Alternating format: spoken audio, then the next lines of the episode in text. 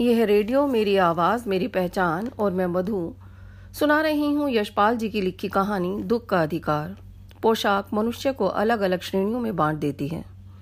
पोशाक समाज में मनुष्य का अधिकार और दर्जा निश्चित करती है। कभी मनुष्य समाज की निचली श्रेणियों की अनुभूतियों को समझना चाहता है, परंतु यह पोशाक वहाँ पर बंधन बन जाती है। बाज़ार के फुटपाथ पर एक महिला खरबूजे बेच रही थी, परंतु उसके पास खरीदने वाला कोई ग्राहक नहीं था। वह अपने घुटनों में सिर झुकाए पफक पफक कर रो रही थी। आसपास दुकानों पर खड़े लोग घृणा की दृष्टि से उसकी ओर देख रहे थे। लेखक भी उस महिला की व्यथा को जानना चाहता था, परंतु वहाँ उसकी पोशाक आड़े आ गई। एक आदमी कह रहा था कि इसके पुत्र को मरे पूरा दिन भी नहीं बीता, यह बेशर्म दुकान लगाकर बैठ गई। एक सज्जन कहते थे, व्यक्ति की जैसी नीयत होती है, वैसी ही बरकत होती है।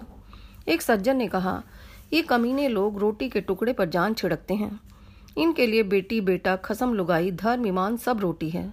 परचून की दुकान पर बैठे लाला जी कह रहे थे कि इसको अपने नहीं तो दूसरे के ईमान का ख्याल रखना चाहिए। बाज़ार में हज़ार आदमी आते हैं। कोई क्या जानता है कि इसके घर में सूतक है? कोई इसके खरबूजे खा ले तो उसका ईमान कैसे बचेगा? लेखक को पास पड़ोस की दुकानों से पूछने पर पता चला कि उसका तेईस बरस का लड़का सांप के डसने से मर गया है। लड़का शहर के पास ही डेढ़ बीघा ज़मीन में सब्ज़ी तरकारी बोकर अपने परिवार का निर्वाह करता था। कल वह खरबूजे तोड़ने गया तो खरबूजों की बेल के नीचे ठंडक में बैठे सांप पर उसका पैर पड़ गया। सांप ने उसको डस लिया। लड़के की माँ ओझा को बुला लाई। ओझा ने दान दक्षिणा लेकर नाग देव की पूजा की। घर में जो कुछ आटा दाल था वह उसको दे दिया परंतु उसका लड़का भगवाना नहीं बच पाया। ज़िंदा आदमी नंगा रह सकता है परंतु मुर्दे को कैसे नंगा रखा जाए? इसलिए बजाज की दुकान से कपड़ा लाना हो, लाना ही होगा। चाहे उसके लिए कुछ भी बिक जाए। भगवाना तो चला गया। जो कुछ घर में था, वह उसके साथ विदा करने में लग गया। बुढ़िया भगवाना द्वारा तोड़े गए खरबूजों को लेकर बाज़ार में आ गई, परंतु वह फफक फफक कर रोई जा रही थी। देखो कितनी बड़ी विडंबना थी कि जिसका जवान बेटा मर गया हो, उसे उसी दिन बाज़ार में आना पड़ रहा था। लेखक उस बुढ़िया वियोगिनी के दुख का अंदाज़ा लगाने के लिए पिछले साल अपने पड़ोस में पुत्र की मृत्यु से दुखी माँ के बारे में सोचने लगा। वह उच्च कुलीन महिला ढाई महीने तक पल, पलंग से ना उतरी थी। वह पंद्रह पंद्रह मिनट बाद मूर्छित हो जाती थी। दो दो डॉक्टर हर समय उसके पास बैठे रहते थे। पूरा शहर उसके पुत्र के शोक से द्रवित था। उस बुढ़िया को देखकर लेखक के कदम तेज हो जाते थे। वह मन ही मन में यह सोच रहा था कि शोक करने गम मनाने के लिए भी सहूलियत चाहिए और दुखी होने का भी एक अधिकार होता है। प्रस्तुत है कहानी दुख का अधिकार के कुछ मुख्य बिंदु।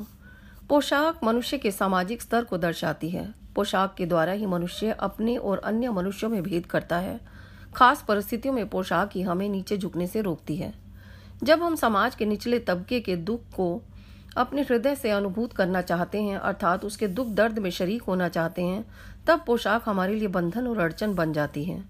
लेखक के मन में उस बुढ़िया को फपक फपक कर रोते देखकर एक व्यथा सी उठी थी। वह उसके बारे में जानना चाहते थे, परंतु रोने का कारण जानने का उपाय कुछ नहीं था। फुटपाथ पर उसके समीप बैठ सकने में लेखक की पोशाक रुकावट उत्पन्न कर रही थी। भगवाना शहर के पास डेढ़ बीघा ज़मीन पर सब्ज़ी तरकारी बोकर उसे बाज़ार में बेचकर अपने परिवार का निर्वाह करता था। कभी वह स्वयं बाज़ार चला जाता था, कभी उसकी माँ तरकारियों को बाज़ार में बेच लेती थी। उसके घर में कुछ भी नहीं बचा था। जो कुछ था, वह बुढ़िया ने अपने पुत्र के क्रियाकर्म में लगा दिया था। उसके पोता पोती भूख से बिलबिला रहे थे और बहु बुखार से तप रही थी। मरती क्या ना करती, मजबूरी वश बुढ़िया को उसी दिन खरबूजे बेचने जाना पड़ा। लेखक ने अपने मन में सोचा, क्या अमीर और गरीब का दुख अलग अलग होता है? इस बुढ़िया का पुत्र मरा है, लोग इसकी मजबूरी और दुख को न समझकर तरह तरह के ताने मार रहे हैं और इसकी ओर घृणा की दृष्टि से देख रहे हैं। दूसरी ओर वह अमीर महिला उसका भी जवान पुत्र मरा था। वह ढाई महीने तक पलंग से भी न उतरी थी। उसकी देख रेख के लिए दो दो डॉक्टर हर समय उसके सिरहाने पर बैठे रहते थे।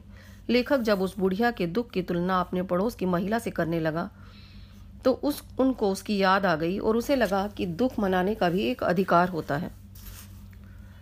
एक आदमी घृणा से उस बुढ़िया को देखते हुए कह रहा था कि बुढ़िया कितनी बेशर्म है, इसके पुत्र को मरे एक दिन भी नहीं हुआ और चली आई दुकान सजाने। दूसरे सज्जन कह रहे थे कि नीयत के साथ ही बरकत होती है। एक अन्य सज्जन कान खुजलाते हुए कह रहे थे कि कमीने लोगों के लिए रोटी से बढ़कर न बेटा बेटी, न खसम लुगाई और न धर्म ईमान होता है। परचून की दुकान पर बैठे सज्जन ने कहा कि इसे अपने धर्म ईमान का ख्याल नहीं तो कम से कम दूसरे के दीन ईमान का तो ख्याल कर लेती। रास्ते चलते लोगों को क्या पता कि इसके घर में सूतक है। बिल्कुल ही अंधेर गर्दी हो गई है। पास पड़ोस की दुकानों से पूछने पर पता चला कि इसकी तेईस वर्ष का पुत्र सांप के डसने से मर गया है। इसका पुत्र अपने खेत में खरबूजे तोड़ने गया था और तभी गीली मीड़ की तरावट में बैठे सांप ने उसे डस लिया। उसकी माँ ओझा को बुला लाई और झाड़ फूंक कराई, परंतु वह बच नहीं सका। लड़के को बचाने के लिए बुढ़िया बावली होकर ओझा को बुलाकर लाई थी। नाग देव की पूजा की। पूजा के लिए दान दक्षिणा हेतु जो कुछ भी घर में था, वह सब चला गया, परंतु उसका पुत्र भगवाना न बच सका। सर्प के विष से उसका सारा शरीर काला पड़ गया था। इस पाठ को पढ़कर ऐसा लगता है कि अमीर व्यक्तियों को तो अपना दुख व्यक्त करने का अधिकार है। उनके दुख में सभी लोग अपना दुख व्यक्त करते हैं, परंतु गरीब आदमी को दुखी देखकर सभी उससे घृणा करते हैं, उसका उपहास उड़ाते हैं। गरीब आदमी को अपने दुख को व्यक्त करने का अधिकार भी नहीं है। इस दृष्टि से देखें तो इस कहानी का शीर्षक अपनी सार्थकता सिद्ध करता है।